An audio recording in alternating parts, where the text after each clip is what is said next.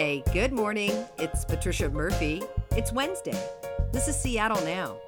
Get out the roasting pan and the baster. It's Thanksgiving. We are so grateful that New York Times recognized Seattle chef Kristi Brown spoke with us last year. In a minute, we'll hear that conversation about good food and the ritual of gathering.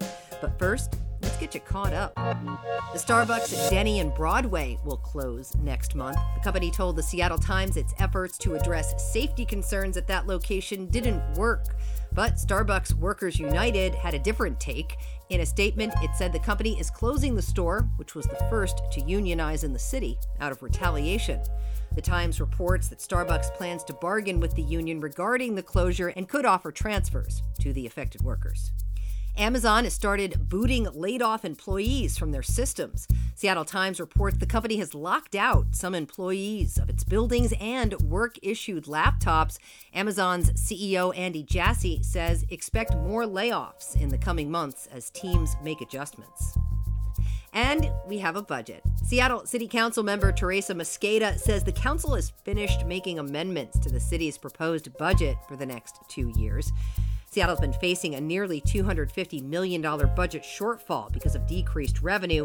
A final vote on the budget will happen next week. It's time to pull out the long table again. Thanksgiving is almost here. You may have already planned out your meal, or maybe you're just scrambling right now to get it together. Hopefully not. Chef Kristi Brown of That Brown Girl Cooks Catering and Communion Restaurant and Bar is familiar with improvising great meals when things don't work out as planned. Last year, I spoke with the chef about what Thanksgiving looks like to her, reflecting on food and friendship. So for me, if I come in and somebody says, "Oh, we don't we don't have peaches," okay, well I'm gonna make sweet sweet potato pie. That's fine. There's no shortage of yams, you know. Okay. Oh, we can't make shrimp toast. Okay, let's do something else. Like I'm I'm okay. I like change. I describe myself as a fairy in a windstorm. So change is great for me.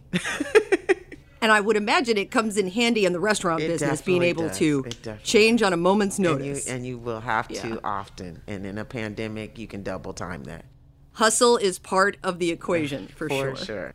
Is there a smell or memory that brings you comfort around this time of year? I don't think there's one thing, right? But definitely, like my mom, uh, her claim to fame was uh, oyster dressing. Oh, yeah. Yeah. So all of those, like the onions, the garlic, the uh, the celery, Oh, yeah. all of that.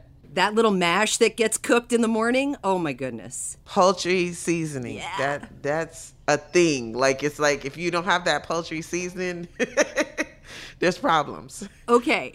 This is funny because the one thing that I must have around the holidays is Bell's seasoning. And that's because I grew up on the East Coast and you can't get that out here very easily. Hey, I don't know about that. So, yes, poultry seasoning is key. Yes. Food is such a big part of the gathering, especially when it's with friends and family. I'm sure Chef Kristi Brown is always welcome at the potluck. Which is funny because honestly, I come to potlucks to eat other people's food and I rarely ever bring anything. I love it. It's kind of a rule and I just laugh and people just look at me so disappointing. That is funny. Your restaurant communion is about sharing community and space through food. I wonder how can people create that for themselves even outside of Thanksgiving? What's the secret to that? Oh man, relationships, mm. c- communication, you know? Like I think that we're so video bent, we're so technologically connected. And it's like, hey, let's get out of that and let's see like how we can actually spend time together and build this relationship up in real time. Because that's going to be uber important moving forward. And I think that that's really, it's time spent. And so that's i think that if you can think of one person that you haven't connected to that it, they mean so much to you. Like hey we don't have to have anything fancy but let's let's connect and touch each other. I think that's important. We spent a lot of time not being together at this point. sure. And it and it's like so easy to keep that going it's so easy it's so uncomfortable i know for me like i loved it i saw someone on uh, i think their name is pencil Eats on uh, Instagram, and they made a bag that said an extrovert introvert, and I was like, oh, that's me, that's me. Like I love people, I do. Yeah. If you ever come in the restaurant and I'm not looking at you or something, I just might be having a moment. Like I love people, and so it's just interesting. Like when the pandemic kind of started loosening up, I kind of wanted to stay at home, and I was like, hey you got to make some choices here because you could stay like this, and I don't want to stay like this. So I had to kind of force myself out the box, and I think that's what we're all going to have to do. I'm curious if there's a Thanksgiving meal that you have as part of a tradition besides the oyster stuffing deal, but is there something you have come to make as a traditional meal? I am not a traditional person. So I don't think so. Like honestly, I kind of let and that was my mom. She was like, "Okay, you had the you had the dressing, but like I remember when turducken came turducken came out. Turducken. Yeah, it was like, "Okay, let's try this turducken." You know, it was like my mom and dad like they really like to experiment and so, well, he liked experiment and she liked difference. So, like, that was kind of the good mix of those two. and so, we never really had the same thing all the time. My kids kind of want the same thing all the time, though, which is funny. I guess it skips a generation. But I I don't know. No, I don't have anything. I'm not a big mac and cheese person. I I i I can always go for some good mashed potatoes. Mm, mm-hmm. Chef Daisley from Campagne oh my god he makes these potatoes that like they stretch but they are not chewy. I don't know what that man does but like i'm i'm always down for an adventure so yeah. Foods really come with stories. Is there an oyster dressing story you can tell us about that time?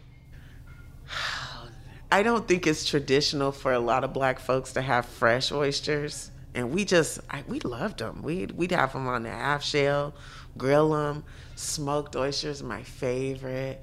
So i think that was just the key and it was just like you got to get your hands in it and pull them apart because it has to you know distribute all through the stuffing dressing. Hold on not stuffing. Now hold on. Let's go back. This is a big deal okay? I feel like i always say this in mixed company what people say but like dressing stuffing is dressing stuffing is in a box dressing is something totally different. I really don't know what what the main difference is. Maybe it's cornbread. I don't I think it's know. a ton of salt and chemicals, Kristi. Oh, oh yeah, sure. but definitely you got it's got to be dressing. So oyster dressing, it is fresh oysters only, no canned, no, just you gotta, you know, come on, we're in the Northwest. And uh, yeah, that's it. Lots of poultry seasoning. Oh, lots yes. of poultry seasoning. Oh, so much poultry seasoning. This is where we start on Thanksgiving morning in my house with a whole bunch of onions and celery and butter and poultry seasoning. Yes. yes. And you know, you got to have the giblets. I mean, there's so much to it, right? You got to Yeah. My mom would start maybe 2 days ahead with the cornbread and then like then the, the giblets the next day and then the the third day like boom. Yeah. So, this was a big deal for my mom. And when she passed away, my mother had a tradition of making mincemeat pie, and she was the only one who ate the mincemeat pie. So when she yes, finally, she when she passed away, we still put out a mincemeat pie and take out one slice for mom. Exactly, exactly. Throw the rest away. we leave it there for a couple days. yeah, exactly. That's great. Chef Brown, what are you thankful for this year? Um, particularly right now, I am thankful for my friend, my brother, my best cook I ever had, Lamont Stovall. He passed away last week, and oh. I'm just thankful for his life. I'm thankful for his influence with my children and the place that he had with my family. That's what I'm thankful for. Chef Brown, my condolences. I'm so sorry. I'm so sorry. Thank you. Thank you. Thanks for listening to Seattle Now. Diana Opong produced today's episode. The show is also produced by Caroline Chamberlain Gomez, Claire McGrain, Jenny Cecil Moore, Van Jones, and Brandy Fullwood. Matt Jorgensen does our theme music. Seattle Now and KUOW Public Radio are members of the NPR network. It's an independent coalition of public media podcasters. You can find more shows in the network wherever you get your podcasts. I'm Patricia Murphy. We'll see you next week.